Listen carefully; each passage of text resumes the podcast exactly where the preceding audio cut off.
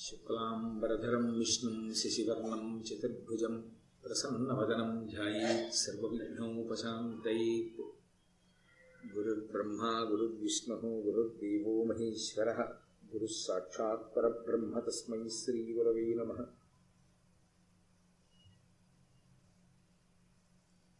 व्यासाय विष्णुरूपाय, व्यासरूपाय विष्णवे, नमो वै ब्रह्मनिधये वासिष्ठाय नमो नमः।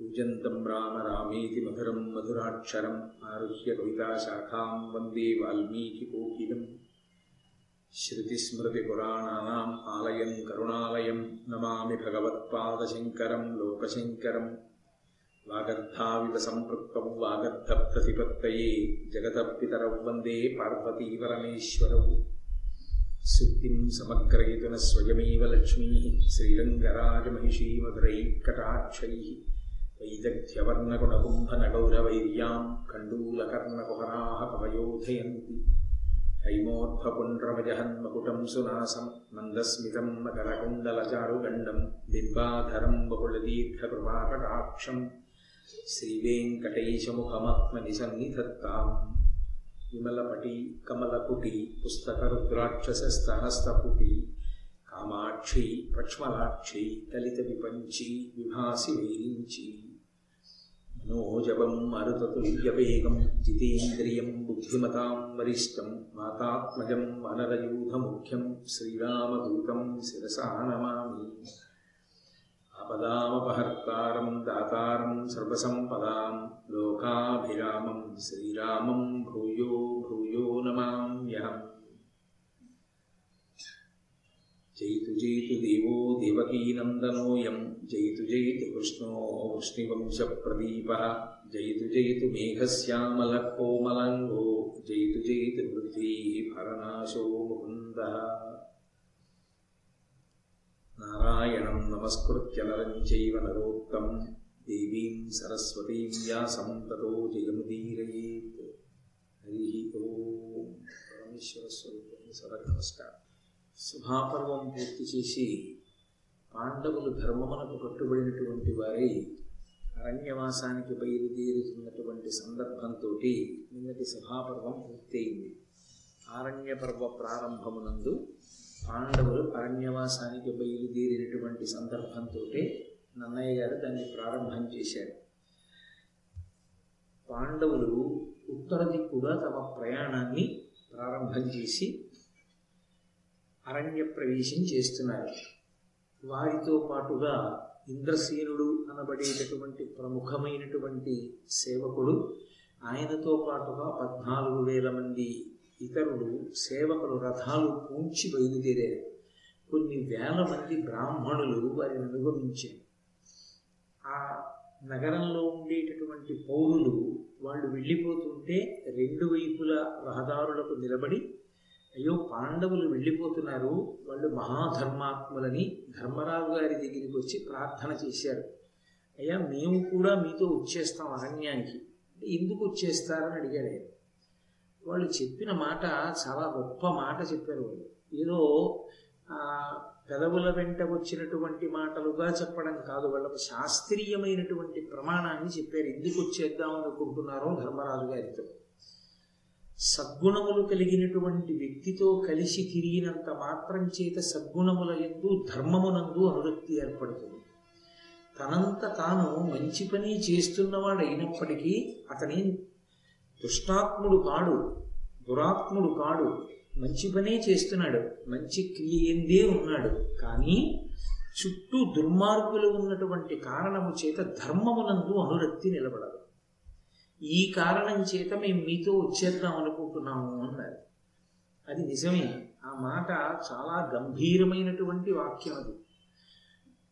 మనం సజ్జనులైనటువంటి వారితోటి భగవద్భక్తులైన వారితోటి ధర్మమునందు పూనిక కలిగిన వారితోటి తిరుగుతుంటే ఒక వెయ్యి శాస్త్రములు చదువుకుంటే ఎంత పూనిక కలుగుతుందో ఒక సజ్జనుడితో కలిసి తిరిగినంత మాత్రం చేత అంత పూనిక కలుగుతుంది. మనకి తెలియకుండానే వస్తుంది. ఎందుచేతన అంటే అడుగు తీసి అడుగు వేస్తే ఆయన ధర్మం గురించి ఆలోచిస్తూ ఉంటాడు. దీన్ని నేను ఇప్పుడు ఇలా అనుష్ఠించాలి ఇలా పట్టుకొని ఉండాలి అనుకుంటాడు. ప్రతి చిన్న విషయానికి ధర్మాన్ని ఆలంబనంగా తీసుకుంటాడు. ఆ ఆలంబనంగా తీసుకుని ఆయన చూపించేటటువంటి సహనం ఆయన జీవన జీవితంలో వచ్చేటటువంటి ఉద్ధాన పతనముల ఎందు ధర్మాన్ని విడిచిపెట్టకుండా ఉంచుకున్నటువంటి స్థితిని చూసినప్పుడు ఎన్నో శాస్త్రాలు చదివితే వచ్చేటటువంటి ఆ పూనిక సజ్జనుడైనటువంటి వాడితో కలిసి తిరిగినంత మాత్రం చేత వచ్చేస్తుంది. ఇంగువ కట్టినటువంటి బట్టకి ఇంగువ వాసన ఎలా వస్తుందో సజ్జనుడైన వానితో కలిసి తిరిగినటువంటి వాడికి సద్గుణములు అలా అలవడతాయి. విశేషించి ధర్మమునందు పూనిక కలుగుతుంది. అదే దురాత్ముడు కాకపోయినప్పటికీ మంచివాడైనప్పటికీ మంచి కార్యాన్నే చేస్తున్నప్పటికీ ఆయన చుట్టూ దుష్టాత్ములుండి ఎప్పుడూ అధర్మం గురించి ఆలోచిస్తున్నటువంటి వాళ్ళు ఉన్నారనుకోండి వాళ్ళు తాత్కాలికంగా సుఖపడచ్చు. కానీ శాశ్వతంగా మాత్రం కష్టాన్ని అనుభవిస్తారు. ధర్మాన్ని పట్టుకున్న వాళ్ళు ధర్మాన్ని విడిచిపెట్టినటువంటి వాళ్ళు. మీకు అదే ధర్మాన్ని పట్టుకున్నవాడికి అధర్మాన్ని పట్టుకున్నవాడికి తేడా అక్కడే ఉంటుంది. మీరు శ్రీరామాయణం చూడండి ఒక అనుమానం వస్తుంది. రావణాసురుడు బతికున్నంత కాలం భోగాలన్నీ అనుభవించాడు. అధర్మాన్ని పట్టుకున్నాడు.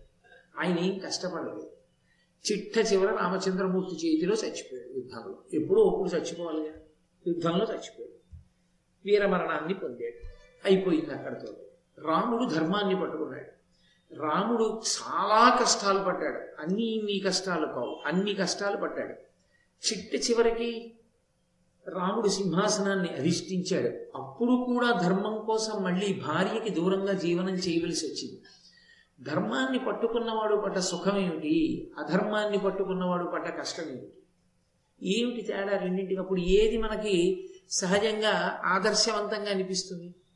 ఏమి రావణాసురుళ్ళ బతికితే వచ్చిన నష్టం ఏముంది? ఎవడు పడతాడు ఆ కష్టాలని ఎందుకు వచ్చింది? ధర్మం పట్టుకుని రామచంద్రమూర్తి ఏం సంతోషపడ్డాడనిపిస్తుంది కానీ అది కాదు. అధర్మం పట్టుకున్నవాడు సంతోషంగా ఉన్నట్లు మనకు అనిపిస్తుంది. కానీ వాడు భద్రతతో ఉండడు. వాడు సంతోషంగా ఉండడు. నిజానికి మనసు లోపల ఎప్పుడూ ఉద్విగ్నతతోటే ఉంటాడు. ఎప్పుడూ భయంతోనే ఉంటాడు. భయానికి మరణము యొక్క మారు పేరు అని పేరు. ఆ భయంతో ఉన్న కారణం చేత అతను చచ్చిపోయిన రోజున బతికిపోతాడు ధర్మాన్ని పట్టుకున్నవాడు ఎన్నాళ్ళు ఉన్నాడో అన్నాళ్ళు బ్రతుకుతాడు సంతోషంగా ఉంటాడు. శరీరం విడిచిపెట్టిన తరువాత యుగాలు మారిపోయినా సరే కీర్తి శరీరుడై మిగిలిపోతాడు. ఆయన శరీరం వెళ్ళిపోతుంది కానీ ఆయన కీర్తి శరీరంగా మిగిల్చుకుని వెళ్ళిపోతాడు ఆయన గురించి ఎక్కడ మాట్లాడినా ఎవరు మాట్లాడినా ఆ కీర్తిని ఉదాహరిస్తారు. ఆయనలా బ్రతకండి అని చెప్పుకుంటారు. అందుకే ధర్మం పట్టుకున్నవాడు కష్టపడ్డట్టుగా అనిపించవచ్చు కానీ ధర్మాన్నే పట్టుకోవాలి. మంచిగా ఉన్నవాడి చుట్టూ అధర్మాత్ములు చేరారనుకోండి అధర్మం పట్టుకుని వాళ్ళంత బాగున్నప్పుడు నేను ఈ ధర్మం పట్టుకోవలసిన అవసరం ఏమిటనేటటువంటి చిన్న చాంచల్యం మనసులో కలిగే అవకాశం ఉంటుంది. అందుకని మేము దుర్యోధనాదుల యొక్క పరిపాలనలో ఉండాలనుకోవట్లేదు. మీరు వెళ్ళిపోతున్నారు అరణ్యానికి ధర్మాత్ములు. పదమూడు సంవత్సరముల కాలం తర్వాత ఏం జరుగుతుందో ఎవరికి తెలుసు. శుభం జరగాలని మీరు తిరిగి రావాలని మేము కోరుకుంటాం. కానీ ఈ పదమూడు సంవత్సరములలో మా మనసు అధర్మమునందు పూనికని పొందితే మేము పాడైపోతాం. మా జీవుడు పాడైపోతాడు. అందుకే మాకు ధర్మమునందు పూనిక కలగాలి అంటే మీతో కలిసి ఉంటాం. అందుకని మేమందరం మీతో వచ్చేస్తాం. అంటే ధర్మరాజు గారు చాలా అందమైన మాట ఒకటి అన్నాడు. ఆయన అన్నాడు ప్రేమ ఎక్కడ ఉంటుందో అక్కడ గుణములు కనపడతాయి. మీకు మా ఎందు చాలా విశేషమైన ప్రేమ. అందుచేత లేని గుణములు మా ఎందు ఉన్నట్లుగా మీకు కనపడుతున్నాయి. తప్ప నిజమే మేమంత గుణవంతులమే అనకూడదు. అందుకని ఆయన తనని తాను పొగుడుకోలేదు. లేని గుణములు మా ఎందు ఆపాదించి మేము చాలా మంచి వాళ్ళమన్న భావన మీరు పొంది ఉన్నారు. మీకు ధర్మమునందు ఉన్నటువంటి అనురక్తియే మిమ్మల్ని కాపాడుతుంది కదూ? అని మనసులో సంకల్పం చేసుకుని మీరు మాతో రావద్దు మేము వెడుతున్నది అరణ్యవాసానికి. అరణ్యవాసం అంత తేలికైన విషయం ఏం కాదు చాలా క్లేశభూయిష్టంగా ఉంటుంది. ప్రభు అన్నవాడు ప్రజలు సుఖపడేటట్టుగా చూడాలి తప్ప ప్రయత్నపూర్వకంగా కష్టపెట్టకూడదు. అందుకని మీరు జనపదంలోనే ఉండండి నగరంలో ఉండండి అని చెప్పి ఆయన బయలుదేరి వెళ్ళిపోయాడు. ఆ పౌరులందరూ వెనక్కి తిరిగి వచ్చేశారు. ఆ వెళ్ళినటువంటి ధర్మరాజు గారు గంగా నదీ తీరాన్ని చేరుకున్నారు. గంగ గంగే ఏ పురాణంలో చూసినా సాధారణంగా రెండు పేర్లు కనపడతాయి. ఒకటి గంగా నది రెండు కాశీరాజు. వీళ్ళు ఈ రెండూ కనపడకుండా ఉండవు. కాశీరాజు గారి పేరు సాధారణంగా చెప్పరు పురాణంలో. కాశీరాజు గారి కూతుళ్ళు అంటారు. కాశీరాజు గారు అంటారు. ఆ కాశీ పట్టణానికి ఉన్నటువంటి గొప్పతనం అటువంటిది ఆ గంగా నదికి ఉన్నటువంటి గొప్పతనం అటువంటిది.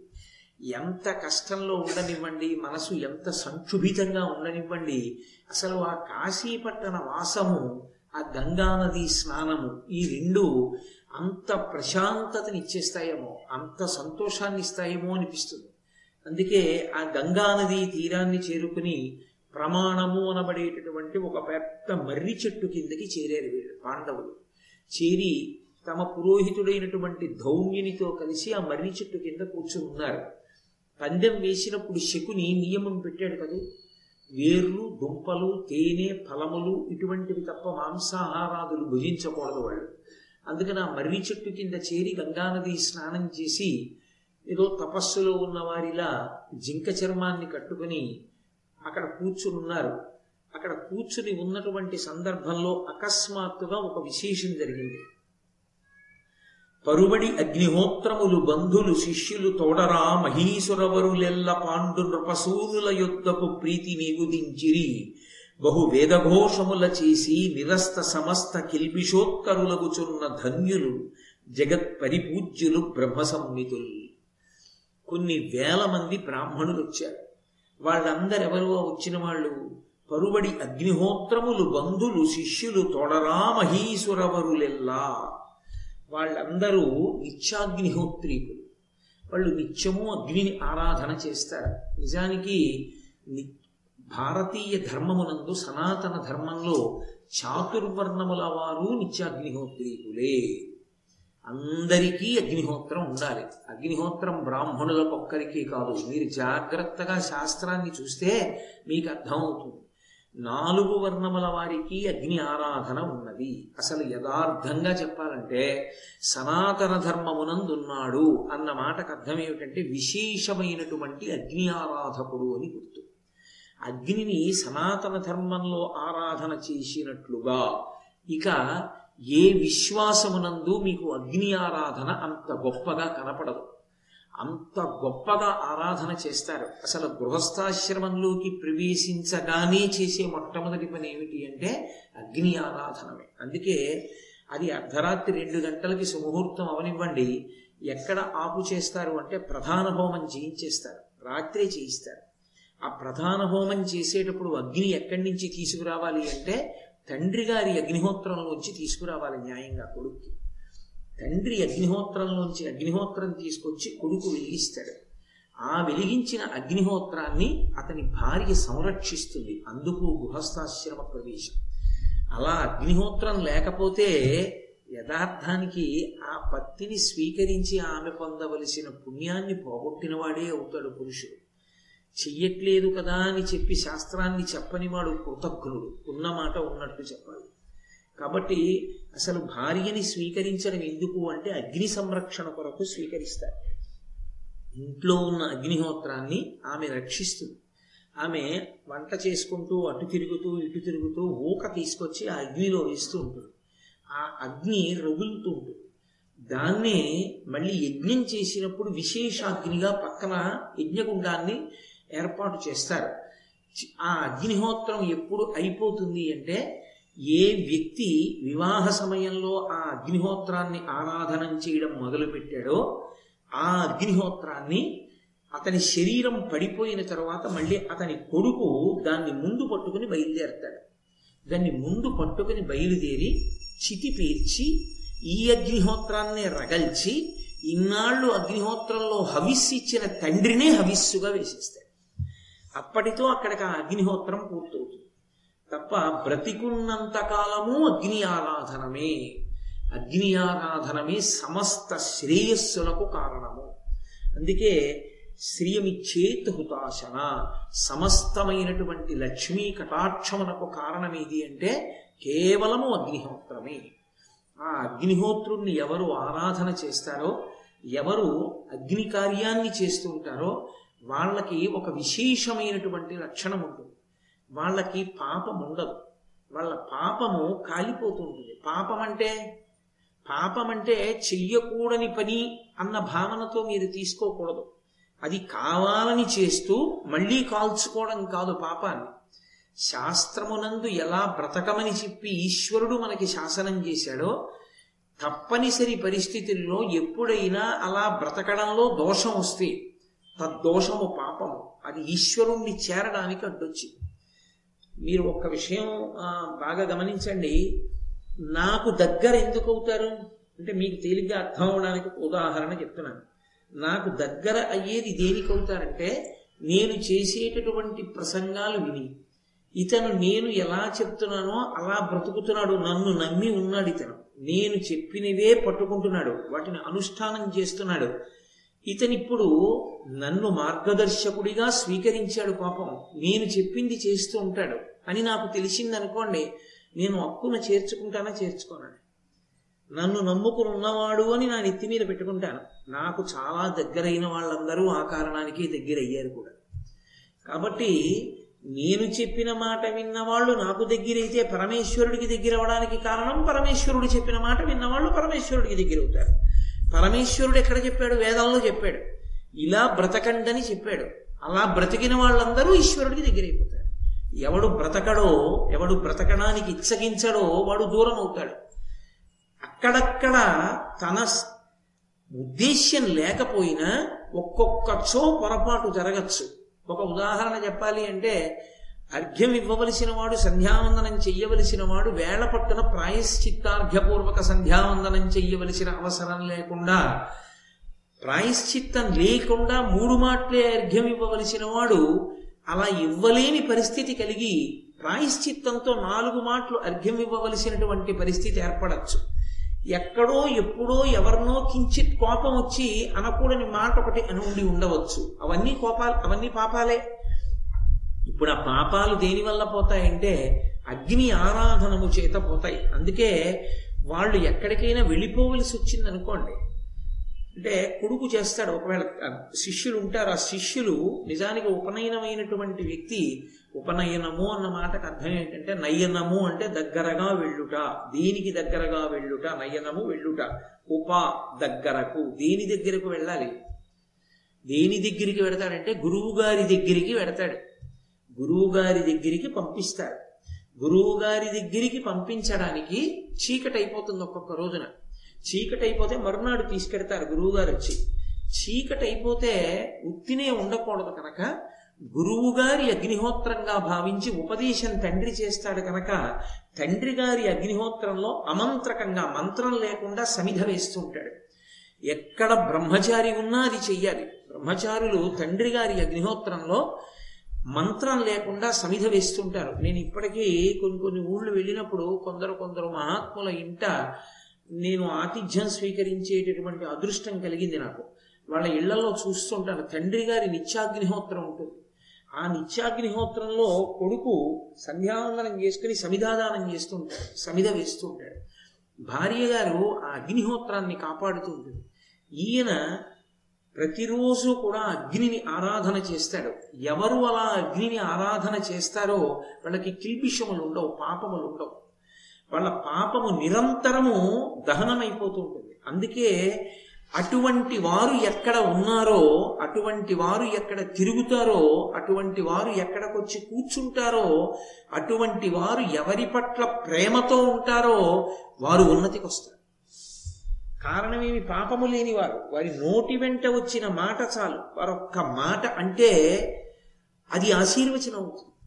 అది ఆశీర్వచనమై అవతల వారికి అంగరక్ష అవుతుంది. అటువంటి మహాత్ములు వాళ్ళు ఆత్మారోపణం చేస్తారు అగ్నిని. అంటే ఎక్కడికైనా చాలా కాలం వెళ్ళవలసి వచ్చిందనుకోండి చాలా దూరం కొన్ని రోజుల పాటు ప్రయాణం చేసి వెళ్ళిపోతున్నారు అనుకోండి కొద్ది దూరం అయితే అగ్నిని మూట కట్టి పట్టుకెడతారు. చాలా దూరం వెళ్ళిపోవలసి వచ్చిందనుకోండి అగ్నిని ఆత్మారోపణం చేసుకుంటారు. ఆత్మలోకి ఆరోపణం చేసుకుని పెడతారు. వెళ్ళి దాన్ని మళ్ళీ బయటికి తీసి మళ్ళీ అగ్ని రగలుస్తూ ఉంటారు. రామచంద్రమూర్తి యొక్క అరణ్యవాసమునందు జరిగినటువంటి విశేషాలు మీరు గమనిస్తే రామాయణంలో ఆయన ఒక్కొక్కచో ఆత్మారోపణం చేసుకుని ప్రయాణం చేశాడు. అటువంటి వారు యథార్థమునకు ఊరికి ఒక్క పది కుటుంబాలున్నా సరే వాళ్ళ చేత ఆ ఊరు ఊరంతా కూడా వృద్ధిలోకి వస్తుంది. అందుకే ఇప్పటికీ నేను మీతో సభాముఖంగా ఇవాళ ఈ విషయం చెప్పేస్తున్నాను కానీ ఇప్పటి వరకు నేను ఎన్నడూ చెప్పని విషయం ఏ సభలోనూ ఎక్కడా చెప్పని విషయం మీతో చెప్తున్నా ఇవాళ. అంత పవిత్రమైన సందర్భం వచ్చింది కాబట్టి. అటువంటి మహాపురుషుల యొక్క జీవితాలలో వాళ్ళు బయటికి వచ్చి మాకు ఇది లేదని కూడా ఎవరిని అడగరు. అందుకే అటువంటి కుటుంబాల యొక్క పోషణ భారాన్ని ఎవరు స్వీకరించాలంటే పీఠాలు స్వీకరించే. ఇప్పటికీ అటువంటి కుటుంబాలను ఎన్నో కుటుంబాలని శృంగగిరి పీఠం కామకోటి పీఠం పోషిస్తున్నాయి. నాకు తెలుసు. చౌల సంస్కారం కూడా యథావిధిగా చేసుకున్నటువంటి కుటుంబాలు ఉన్నాయి. నేను ఆయా ప్రదేశాలకు వెళ్ళినప్పుడు వాళ్ళ ఇళ్ళకి వెళ్ళి ఆ పిల్లలకి చౌలం కూడా అంత శాస్త్రీయంగా చౌల సంస్కారం అంటే ఉపనయనానికి ముందే చేస్తారు చౌలం. ఇప్పుడంటే అది ఉపనయనంలోకి తీసుకొచ్చేస్తున్నారు కానీ అసలు చెవుల సంస్కారం చేశారు అంటే అర్థం ఏంటంటే పిలక పెడతారు. ఆ పిలక ఎప్పుడు తీయాలి అంటే ఒకే ఒక్క కారణానికి ఆ శిఖ తీసేస్తారు. సన్యాసం తీసుకుంటే ఆ శిఖ తీస్తారు. లేకపోతే ఇక ఏ కారణానికి శిఖ తీసేయకూడదు. ఒకవేళ పొరపాటున శిఖ కాని తీసేస్తే శిఖ లేకపోతే ఇక అతన్ని పంక్తిలో భోజనానికి కూర్చోబెట్టకూడదు. అతను సంధ్యావందనం చేయకూడదు. కాబట్టి భ్రష్టుడు వాడు దేనికి పనికిరాడు. పొరపాటున శిఖ పోతే పొరపాటున శిఖ పోతే తిరగమని చెప్పింది వేదం. శిఖ మళ్ళీ వచ్చే పర్యంతము దర్భ కట్టుకుని తిరగాలి. దాని చౌల సంస్కారము అని ఉపనయనానికి ముందే పిలక పెడతారు. ఆ చౌలాది సంస్కారములను కూడా యథాశాస్త్రంగా చేసి ఇప్పటికీ అగ్నిగృహంలో అగ్నిహోత్రాన్ని ఆరాధన చేస్తున్నటువంటి కుటుంబాల ఇళ్ళకి వెళ్ళి అటువంటి ఇంట్లో అడుగు పెట్టడం అటువంటి ఇంట్లో గుప్పెడు మజ్జిగ తాగడమే నా జన్మలో చాలా గొప్ప విశేషంగా భావించి పరవశించిపోయాను నేను. ఇప్పటికీ ఉన్నాయి అటువంటి కుటుంబాలు. వాళ్ళని ఇవాళ రోజున నిజంగా ఇంకెవరికైనా చెప్తే వాళ్ళ మానాన వాళ్ళు ఆరాధించుకుంటేనే తెలిస్తే మూఢాచారాలనే వ్యక్తులు వాళ్ళని పోషిస్తారా? అందుకని పీఠాలు స్వీకరించాయి గుప్తంగా పోషించి ఆ కుటుంబాలని వృద్ధిలోకి తీస్తున్నాయి. నేను మీతో యథార్థం చెప్తున్నాను. ఇంకా అటువంటి కుటుంబాలు ఉన్నాయి కాబట్టే భారతదేశానికి సునామీ ఎక్కువ మాటలు రావు. కాబట్టి అంతటి మహితాత్ములైనటువంటి ఆ నిత్యాగ్నిహోత్రీకులైనటువంటి బ్రాహ్మణులు తమ బిడ్డలతో శిష్యులతో కలిసి వాళ్ళందరూ వేదఘోష చేస్తూ వచ్చారు. వాళ్ళు ఉత్తిని కూర్చోరు. వాళ్ళు ఎప్పుడూ వేదాన్ని అన్నాయం చేస్తుంటారు వాళ్ళు ఆ వేద మంత్రాలు చదువుతూ పరువడి అగ్నిహోత్రములు బంధులు శిష్యులు తోడరా మహీసురవరులెల్ల పాండుర పశువునుల యుద్ధకు ప్రీతి నిగుదించిరి. అది పాండవుల గొప్పతనం. వాళ్ళు వెళ్ళిపోతుంటే అరణ్యవాసానికి గంగానది ఒడ్డున మర్రి చెట్టు కింద కూర్చునుంటే కొన్ని వేల మంది నిత్యాగ్నిహోత్రం చేసేటటువంటి బ్రాహ్మణులు తమ బంధువులతో పిల్లలతో శిష్యులతో కలిసి వేదఘోష చేస్తూ బ్రహ్మ ఆ పాండ మన ధర్మరాజు గారి దగ్గరికి వచ్చారు. వచ్చి వాళ్ళు బహు వేదఘోషముల చేసి నిరస్త సమస్త కిల్బిషోత్కరులకు చున్న ధన్యులు జగత్ పరిపూజ్యులు బ్రహ్మ సంహితులు వాళ్ళు జగత్తు చేత పూజ అందుకునేటటువంటి వారు పాపము లేనివారు ధన్యాత్ములైనటువంటి వారు అంతమంది బ్రాహ్మణుల యొక్క సమూహములు వచ్చి ధర్మరాజు గారి చుట్టూ చేరి చేరి వాళ్ళందరూ అన్నారు ధర్మరాజా నువ్వెక్కడుంటే మేము అక్కడ ఉంటాం ఎందుకు ఆ మాట? ఆయన ఇవాళ ఏదో చేయించగలడని కాదు. దాని మీద నమ్మకం ఉన్నవాడు. ఆ నమ్మకం ఉన్నవాడి దగ్గరికి వెళ్ళి చదివితే చాలు. ఎంత సంతోషంగా ఉంటుందో వాళ్ళకి. ఎనభై సం ఎనభై సంవత్సరాల వయసు దాటిపోయి తొంభై ఏళ్ళు వచ్చేసి ఆ వేదం చదువుకున్నటువంటి వ్యక్తులు ఇప్పటికీ ఎంత పవిత్ర జీవనం చేస్తారంటే పంపులోంచి వస్తున్నటువంటి నీరు వాళ్ళు తాగరు. కూపంలో నూతిలో ఉన్నటువంటి నీరే తాగుతారు. నాకు ఒక మహానుభావుడు వేద పండితుడు ఒక ఆయన విషయం తెలుసు. ఆయన గుంటూరులో బయలుదేరి ఇంటికి వెళ్ళిపోతున్నారు. పశ్చిమ గోదావరి జిల్లాలో పల్లెటూరు వెళ్ళిపోతున్నారు. వెళ్ళిపోతుంటే వారికి పశ్చిమ గోదావరి జిల్లా సరిహద్దుల దగ్గరికి వచ్చేటప్పటికి నాలుక పిడచ తిరిగిపోయింది. తిరిగిపోయి వారు స్పృహ తప్పిపోతున్నంత పని అయింది. వారు పొలంలో బావి ఎక్కడైనా కనపడే వరకు వెళ్ళి ఆ బావిలో నీళ్ళు తాగి ప్రాణాలు దక్కించుకుని ఇంటికి వెళ్ళారు.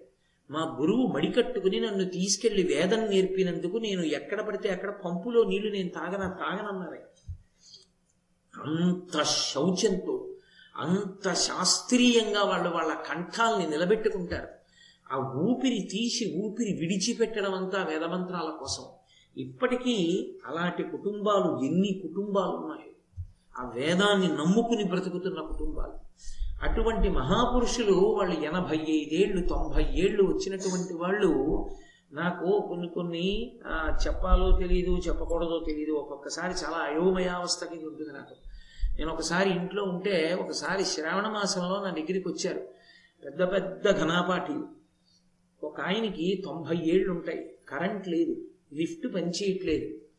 ఆయన అతి కష్టం మీద పక్కన ఇద్దరు శిష్యులు భుజాలు పట్టుకుంటే ఎక్కి వచ్చారు. మణికుండలాలతో ఉన్నారు. సూర్యబింబం ఎలా వెలుగుతుందో అలా వెలుగుతున్నారు. పాపం మా ఇంట్లోకి వచ్చి నాలుగు నిమిషాలు రొప్పుతూనే ఉన్నారు. అయ్యా కూర్చోండి సేద తీరండిని కూర్చోబెట్టి కాసిన పాలిస్తే తాగి ఎందుకు ఇంత శ్రమ తీసుకొచ్చారు? ఎవరు మీరు ఎక్కడి నుంచి వచ్చారన్నారు ఆయన ఎక్కడి నుంచి వచ్చారో ఎక్కడ వేదం నేర్చుకున్నారో ఏ వేద పాఠశాలలో ఇప్పుడు వేదం చెప్తున్నారో చెప్పి నేను ఎందుకు వచ్చానో తెలుసా అని అడిగాడు. ఎందుకు వచ్చారు? అన్నాను. ఏమీ లేదు నాయన రామాయణం విన్నానయ్యా టీవీలో నువ్వు చెప్పింది. రామాయణం ఈ రోజుల్లో అంత కష్టపడి చెప్పావు కదా నీకు ఆశీర్వచనం చెయ్యాలని వచ్చానన్నారు. అని ఆయన నలభై నిమిషాల సేపు తొంభై సంవత్సరాల వ్యక్తి అసలు ఆ స్వరంతో వేదం చెప్తుంటే దగ్గర దగ్గరగా తలుపులు తీసుంటే ఒక పది ఫ్లాట్లకి వినపడుతుంది. అంత గొప్ప కంఠంతో ఆయన ఆ స్వస్తి చెప్పి ఆశీర్వచనం చేసి ఆయన వెడుతుంటే నిజంగా ఆయన ఆయన జీవితం ఆయన నిరపేక్ష వాళ్ళకి వేదం మీద రామాయణం మీద ఉండే అనురక్తి వాటిని చూసి నేను పరవశించిపోయాను. ఇప్పటికీ అటువంటి మహాత్ములు ఎందరో ఉన్నారు. వాళ్ళకి ఆ వేదం మీద నమ్మకం ఆ అగ్నిహోత్రం మీద నమ్మకం ఆ బ్రాహ్మణ్యం మీద నమ్మకం పరమేశ్వరుడి మీద నమ్మకం ఉన్న పరిపాలకుడు వెళ్ళిపోతుంటే కష్టంలో మనం సుఖపడుతూ ఎక్కడో ఉండడం కాదు మనము ఆయన వెంట వెళ్ళాలి. ఎందుకు వెళ్ళాలి? వాళ్ళ దగ్గర వేద మంత్రాలు ఉన్నాయి. ఆ వేద మంత్రముల యొక్క శక్తి చేత పాండవులకు ఏ హాని కలగకుండా రక్షించాలి. అలా రక్షించగలరా? రక్షించాడు ధౌమ్యుడు. కిమ్మీరుడన రాక్షసుడు మీద పడుతుంటే తన మంత్రముల చేత ఆయన్ని స్తంభీభూతుణ్ణి చేసి ఆ కిమ్మీరుడు పాండవుల మీద పడకుండా ఆపగలిగాడు. అతని యొక్క రాక్షస శక్తులన్నింటినీ మటుమాయం అయిపోయేటట్టుగా చేయగలిగాడు వేదమంత్రాలు చదివి. కాబట్టి వీళ్ళని రక్షించాలి. వాళ్ళు చదువుకున్నందుకు వాళ్ళ ప్రయోజనం. కాబట్టి వాళ్ళందరూ వచ్చి మేము మీతో వచ్చేస్తాం. ఇన్ని వేల మంది